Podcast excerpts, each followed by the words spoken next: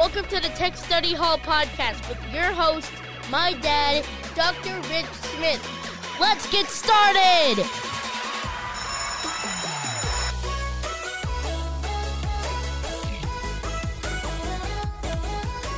All right, welcome back to episode 103 of the Tech Study Hall podcast, where you can go to explore all about 21st century learning and ed tech integration in hopes to take steps forward in your tech independence.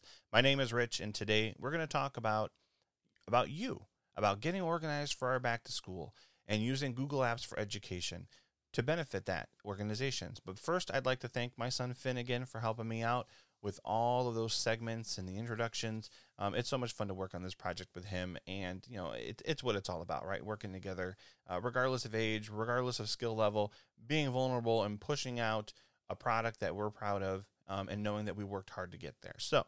Just as a reminder, what's the goal of Tech Study Hall? Well, it's to inspire educators like you to explore new ways to use technology as a way to access your lessons while using 21st century learning strategies to keep students engaged whether that's using tech tools formally or just talking about some integration ways and some strategies it's a way to to look at our learners and help them to obtain knowledge in a different way from what we experience ourselves but the one thing that hasn't changed in all of that is the importance of relating our learning experience to a world that makes sense for all of us Today's objective. all right as i said in the intro today's objective is all about organization and for you, it's important as a teacher to be organized in your digital environment. Keeping your resources and files tidy saves time. Studies have shown this. And it creates a sequence to follow and keeps your lessons to flow smoothly. And we get that, but we need to also model a digital behavior for our students. And there are lots of ways to keep yourselves organized. You know, we look at lists and paper planners and calendars. These are all great examples of a way to teach organization. And we might even transfer some of that onto our students and using their own student planners or showing them how to make lists or to keep folders, um, separate folders to keep their work together. But given the uncertain climate of the pandemic, just keeping that in mind, I also think it's important for us to teach our students to do this virtually as well. And then let them choose which way works better for them. You know, outside of the pandemic, it's a great way to show our learners the interconnectivity of our digital world, too, and to teach them how to work smarter and not harder. So, for today's episode, we're going to dedicate some time and we're going to talk about just a few of my favorite organizational tools inside of Google Apps for Education Suite that'll hopefully save you and your students some time and stay organized in that digital world. Roll call. All right. Well, you know what, Finn? There's no roll call today because it's just me, and it's going to be kind of what I would call uh, a segue episode, if you will. Um, we're going to try this format today, and then next week, though, or I'm sorry, two weeks from today, excuse me. In two weeks from today, we're going to be joined by the amazing Stephanie DeMichael of the Educational Services Center of Northeast Ohio. She's an instructional coach there and has an amazing perspective on integrating ed technology in a safe way to your classroom. But what we dis- what we explore together and what we talk about is vulnerability as an educator, which in the 21st century learning movement is huge. You know, when it comes to establishing a partnership and engagement in our classroom, it really helps to embrace the idea of positive failure or being vulnerable in our students. You know, um, so make sure you, I don't want to give it too much away, but make sure you check back in two weeks for Tech Study Hall. And uh, it's the show you're not going to want to miss. Time for the lesson. All right, so let's get down to our discussion for today with a little bit of a reflection. Now, all of my friends would tell you, anyone who knows me well knows that I'm a self professed office supply junkie. I think it all started probably back in the first grade. Our kindergarten and first grade were in this little building that was a little separated from the rest of the school. And our teacher in the classroom had her own ditto machine. Now, anyone who knows what I might be talking about out there knows that that involves this huge roller that has this blue ink that you would use. And as you're spinning the roller, it's printing whatever it is you have in the master onto that paper. And I used to love the smell, the absolute joy of smelling that blue ink. I'm sure it was completely healthy for me, but I used to love to smell that blue ink on that paper or how warm the paper might be. And to this day, I still love to listen or listen. I still love the smell of a toner in the morning as the machine is starting to warm up for printing Or um, when I used to work in my other life as a trainer, um, we used to send our manuals and training workbooks over to the big print shop, and they would say, you know, they're ready, to come pick them up. And I would love to jump down there and get my car, drive down, and pick up all the copies of the books that we were printing because it was a whole building full of toner. Now, some people probably say that's part of my problem, but I'm going to say that it's just part of my infatuation with keeping myself organized and leads to office supplies. Now, I collect pens and clips and notepads and pencils and binders, you name it. Any supply that's out there, I think I'm absolutely infatuated with. As a matter of fact, I always try to think of a different way to organize my paper files differently each year. I think it helps keep it fresh for me, and it kind of is almost like a time hop of where I was in different organizational steps in my life. Um, eventually, I probably have to join a support group for this, but let's think about it this way. I look at trips to Office Max or Staples the same way some people might actually shop for clothing or cars. Now, when it came to calendars, I was a huge Franklin Covey fan. Um, or the, the at a glance agenda planner was like right up my alley there because it was a great way for me to choose ways, different ways to keep lists and stay organized, to develop a calendar, especially with Franklin Covey, is um, be able to develop a calendar that fit my needs. And there were so many choices to choose from. Now, one of my other favorite things, even to this day, is I love starting a new school year with a fresh planner, a nice clean grade book, and a straight from the box group of pens and paper clips and whiteout and post-it notes and all this fun stuff. And I probably won't even use some of it because I'm so digitally in tune, but I just love having them there, just knowing that I need them. And I do use my post it notes and some of my pads and pens to kind of make my quick lists or some jot some notes down occasionally. But for the most part, I've transferred most of my stuff online. Now, the one thing I've learned though is that even though I love all of the stuff, that the more I started to incorporate technology into my daily routine, that the paper planners became a little redundant. And I'm sure that there are still people out there who like to use them and feel it's a nice way of backing themselves up. And that's fine. It's totally up to you. It's your wheelhouse, it's your style. To be honest with you, I still use a paper grade book. Not because I do any kind of complicated compli- or computations in there, but sometimes it's just a quick way if you're running up and down an aisleway to, to check off some items that might be accomplished. Or, you know, I will put the raw scores in there and then let the computers do the rest. It's just a great way to 10 key it in to the system. So again, whatever works for you, whatever works and helps to keep you efficient in the work style that you do, you know, one of the things I will remind you though is we do have to evolve with the tools and the strategies that become available to us in the open market. So that kind of takes us to Google Calendar, right? So as a as the digital age became more prevalent in the workplace, we had our Outlook email, or now in our schools, it's more prevalent for us to use Gmail you know, we get these invitations from email that would include adding events to our calendar. So Google couldn't have made this integration any easier when developing Google Classroom and assignment and due dates.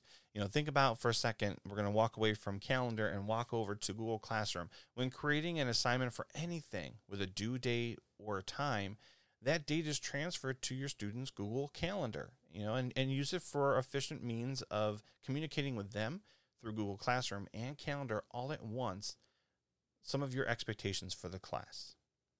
So it would make sense to me that if you if it, if you could be using this way as a way to help your students get organized and to help them with their work, then why not try to incorporate the use of calendar into their daily life? So take some time to give them a little bit of a tour. Um, show your students how to create their own appointments for non Google related items um, you know, or non Google Classroom related items rather. Set alarms for events as reminders for yourself. Um, high schoolers who might have cell phones, or even some junior high students that might have cell phones and using Google, you know, talk to your parents about getting the app for your phone or finding out a way that your phone can sync up to Google or Gmail or Google Calendar so that your events transfer over and you can know how to sync your phone that way and then get alerts from your phone as well as when you open up your Chromebook. You know, learn how to set those appointments to collaborate, share, remind students within their groups. These are all great ways to get a group project underway and to get a way to organize themselves digitally. You know, to help keep those appointments like extracurriculars and, uh, and clubs at bay. You know, set reminders for yourself. And the one thing about this is it's 100% included with Google Apps for Education. So the tool's already there Just see if you can find a way to work it into your daily routine. You know, one of the things that I've also noticed in my experiences with students is um, that they tend to treat email now the way we might treat snail mail that's coming in. I know I don't look for the day, I don't look forward to the daily mail delivery because we never know what bills come in there. And while most of our stuff is online now, and we've seen a great decrease in snail mail, you know, there are still those occasional flyers or advertisements and stuff. And we're just like, I don't want to deal with this now. So you just kind of toss it on to the table or the desk and you'll check it out when you have time. Well, you know what? Our students are doing the same thing with their email sometimes. And so we need to also show our students from that perspective how they can organize themselves in Gmail um, to make it worth their while. You know, the ability to take a time or date task to create lists and store items all, can all be done right from Gmail. You can create an event dates. And, and guess what? Where that goes, people, when you create an event inside of Gmail, you guessed it, it goes right into your Google Calendar. Uh, you can create a checklist that's easily accessible um, from your Gmail and kind of check things off as you go along. There's a wonderful new app called Google Keep. And we're going to talk a few more minutes in a few more minutes about that. But um, you know, these are all accessible via your Gmail. So it's a great way to kind of connect some of these apps together that should be connected. And then they're on the right hand side of Gmail when you're logged in. But the other thing I want you to think about is how you can use Gmail more effectively to organize the mail itself. So let's get back to Gmail itself then. So another option is to show our students how to set up a filter for their inbox and to move incoming emails to a folder to view later. Now, this filter option allows you to move lesser important emails to what they call labels, or um, what Outlook might call files. Um, have them look at that to view at a later time. It allows us to spend more time on what's important coming into the inbox. And so, if we start seeing some things that are all kind of starting to flood in as we join onto subscriptions ourselves as teachers, or maybe some um, other outside communication from the, the programs that we use might come to our students as well you know, they need to learn how to filter out the noise. Even the fact that they're using their Gmail for club emails, possibly, or sports, maybe even showing them how to filter that. So the stuff that's coming in is focused on education and it's not getting rid of anything. It's just taking the opportunity to organize it differently so that when they have more time, they can take a look at those emails. So again, that filter co- that filter option allows you to move lesser important emails to read at a later time. This is a huge time saver. And I do want to take a minute, though, to describe this process to you in case you haven't tried it before. Uh, first, what you do inside of Gmail is you go to the search box. This is one of many ways to, to kind of filter your emails out a little bit. And you're going to search as if you're going to look for an email with inside your box. Now, there you'll see a downward arrow inside that search box, and it's going to drop down for more options. And from there, you'll be able to choose um, emails that are your, that are coming in. So you can use the from email or the to, or even filter things by subject matter or a combination of all of them. And there's a ton of other filtering criteria for you. So check it out. Then you're going to click on the button that says Create Filter at the bottom of that search box. Then you'll have some directions that will allow you to choose where the email goes when the filter hits. So you can send an email to a pre made label or what they call filter folders inside of Outlook. Um, you can look at the pre-made label or create a new label where it's going to be housed. And then at the very end of that, you're going to click on Create Filter and then give it a try.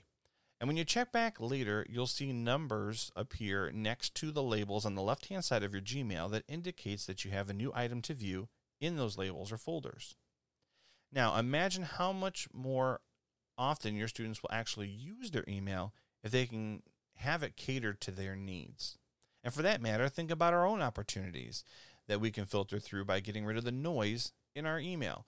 You know, as I said before, these subscriptions, or um, even if you have commonly um, received emails that you get from colleagues, you can start creating filter um, labels for them.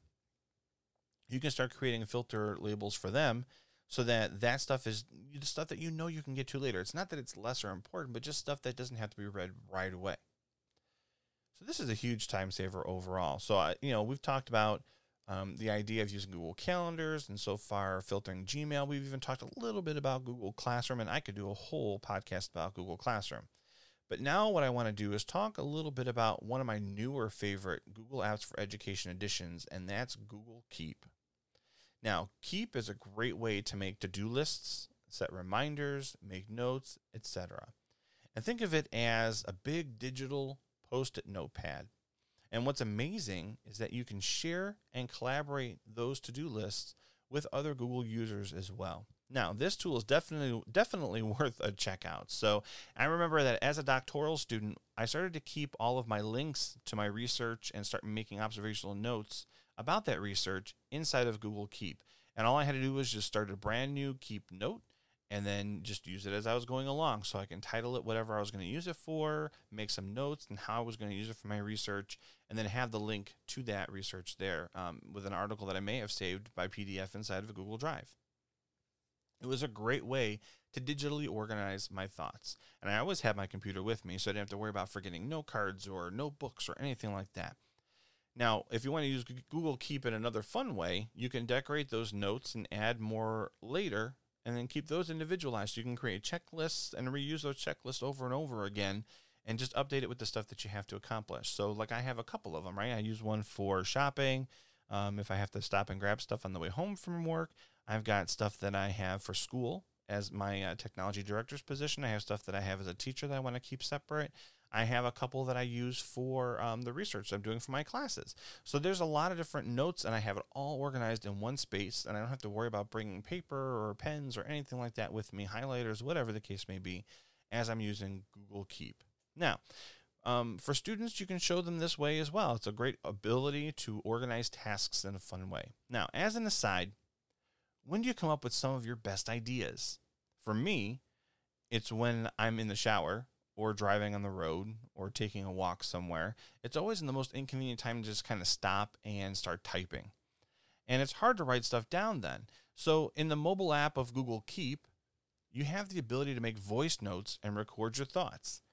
And then as you log into your Google Keep later on on your computer, those voice notes and recordings are there within seconds waiting for you. As soon as it syncs up, it's there and you can get those thoughts down into a list or you can start writing out what it is that you need it's a great way for you to have like almost a digital assistant at your at your beck and call, right? So anytime you're out having a great idea, you can open up that Google Keep app, hit the microphone button, and it starts recording your ideas in a transcript, and then it will drop that recording and the transcript inside of Google Keep when you log in the next time you know, Keep is definitely a keeper when it comes to organizing the digital landscape. And hey, I just thought about this. Think of Keep as your digital trapper keeper, right? So, can you tell I was a child of the 80s and 90s? Again, a great way to organize all those things you may have lost on paper or file folders in the past. Now, the last organizational opportunity that I wanted to hit is still very much in beta. Um, I think just in the last couple of months, actually, and it's what they call Google Keen. K E E N. Check it out if you have the opportunity. And again, it, it, fluctuates because it is in beta. So sometimes it goes down for updates. But when it is up and it's working, what I love about Google and any facet they do is if you have any feedback form, if something's not working, you get that little uh oh message and they say, what snags are you hitting? And so it's a great way to provide them with feedback. I know I've done that myself as well. But Keen is developed to act as a Google version of Pinterest meeting Wakelet and as if you were to blend the two. So it's a great way for you to take your web searches and finds and to organize them for you in lists of links and uh, groups of links that you have interest in and to share it out. And my experience with this is very limited because it is in, in the beta mode right now, but it is a phenomenal tool. Um, and I hope that they keep on developing it because it's going to be a, a big game changer for those of us in Google Apps for Education when it comes to thinking of creative ways to further cultivate a digitally organized culture. And I'll be watching this with great interest as it starts to develop. So, some of my, again, these are my top tools for getting you and your students organized at the beginning of the school year. Take some time with this.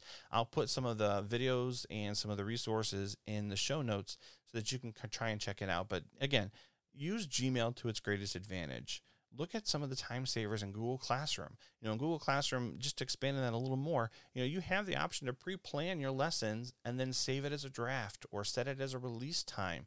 So you can put it out there and get yourself all organized digitally for class and then hold on to it until you're ready to release it. That's huge. You know, you can do some online discussions there. You know, really encourage a learning environment that is there. And if you really want to have fun with it, you can dress up the banners using some of your favorite graphics programs to create things to really make that digital landscape yours. and it helps to trap your students into a, an era of engagement as well.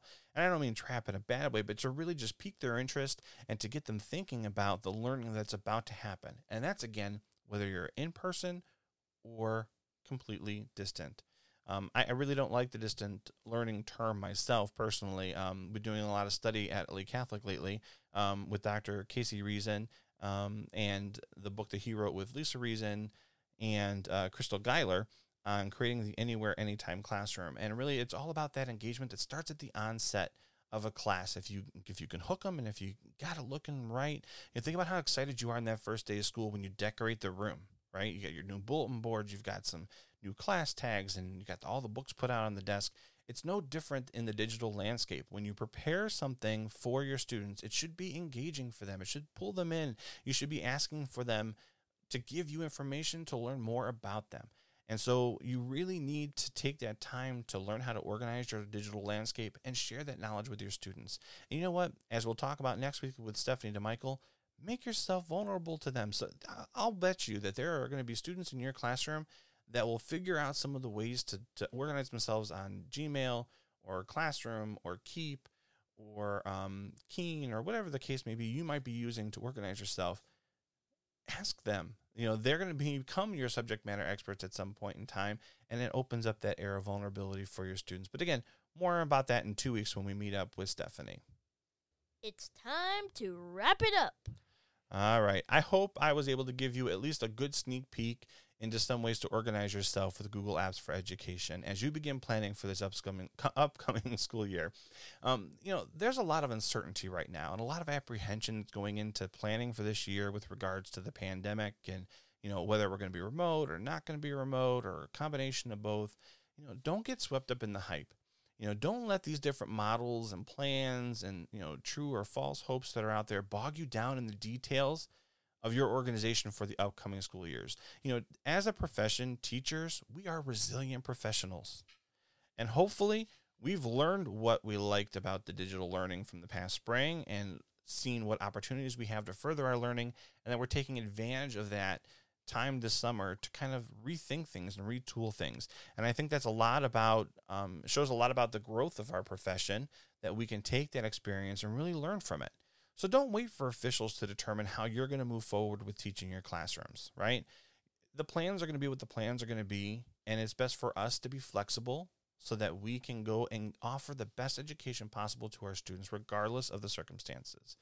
You know, we, we, need, we need to put the can'ts aside and focus on the things we can do well and to make it the best learning experience for our families and their students you know, we're used to teaching with a plan A, a plan B, and even sometimes a plan C. And if you're afraid of planning for, you know, you know the wrong thing, here's a little tip for you. Plan on using Google Classroom or whatever your learning management system is going to be. And if you're face to face, then you can always pivot and use that digital material as a station for blended learning, or maybe use it as flip learning or um, a way of communicating with your families. And if you have to go full on remote, then you're going to be ready to flip the switch. You know, or if you're starting out with full remote, again, starting that engagement classroom experience online with your students is going to be what pulls them in and makes it more worthwhile. But regardless of how you planned, face to face or remote, you've created an amazing communication tool to get your students on board with learning. And that's what it's all about.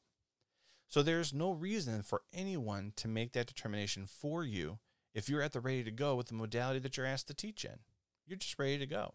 It's just another year of planning for you. You know, we're in the 21st century and our learners can benefit to learn how to organize themselves in a way and respond in a way that they too can flip a switch. That it doesn't matter with them. You know, the barrier doesn't matter. The walls don't matter. But the fact that they know that you're going to be there and that you're going to be ready to give them the best learning, it doesn't matter what modality they learn in. It really doesn't. As long as you're preparing yourself. You know, these are all things that we've seen at conferences And we've said let's worry about that next time or let's worry about later on this year or I'll come back to it this summer and sometimes we go to it and sometimes we don't. But now is the time for us to step up and show the world we're more than just what it looks like on the news or we're more than what it may seem in their own minds that we do that we actually take this learning seriously and we take our students seriously. So we owe it to ourselves to use technology to the best of our own benefit and If you're a Google school, use these tools that are already at your disposal. They're already there. They're yours for the taking. You can do it. So take some time to prep yourself before next school year and look at some of the opportunities that are out there. Look at some of these tools in Google Apps for Education. Look at some of these local experts or some of these, you don't even have to have them local. You can have them all around you, right? That's the beauty of the internet. So you're going to take some of these tools that you're prepping for next year and take some time to peruse some of the field experts. You know, some of my favorites, and I'll put their links in the show notes, are Eric Curts at Control Alt Achieve or Alice Keeler at alicekeeler.com you know there are other hosts for podcasts out there and just a couple of my favorites you know get some ideas from my friends eric and nick at got tech the podcast or jake miller. I love jake miller's podcast because it's not always about the tech you use but it's about thinking outside of the box right? And so jake is a great way um, has some great opportunities and some great thought processes and thinking outside of the box and including some of those tech um, options as well. So I'll include all the links to them, some of my favorites, and I have many others that we'll share throughout the time together in Tech Study Hall. But know that with these people and others like them and myself, we're here to help you. Um, we're we are in this together. It really we are in this together. So if you have any questions, reach out through my website at www.techstudyhall.org or look for Tech Study Hall on Facebook and join the group. I want to try my first live session on Facebook this Wednesday, July 22nd, 2020 at 7 p.m. Feel free to join the group, join me, and ask some questions that you might have, some things that you might, some barriers you might have. I might see if I can get a guest or two to join me. And let's see if we can work through that together. And if we can't, then guess what? I'll take it back. I promise you this. We'll look at it, we'll research it, maybe make it another podcast or go another live session and figure it out. And if you want to ask any of these questions ahead of time, feel free to reach out through the web- website and send me an email. But until next time, I'm Rich, and I'm reminding you to give tech a try. Any small steps forward is still part of the greater journey in learning. This has been Tech Study Hall. Class is adjourned. Be well, everyone. Music and sound effects used during Tech Study Hall is provided royalty free under the use and mention license from hooksounds.com. Other music and sound effects are courtesy of bensound.com and incompetech.com. For more information about how you can be a part of Tech Study Hall, contact Rich at rmstechspot at gmail.com or visit www.techstudyhall.org for follow up information, research, or contact options. Are we done yet?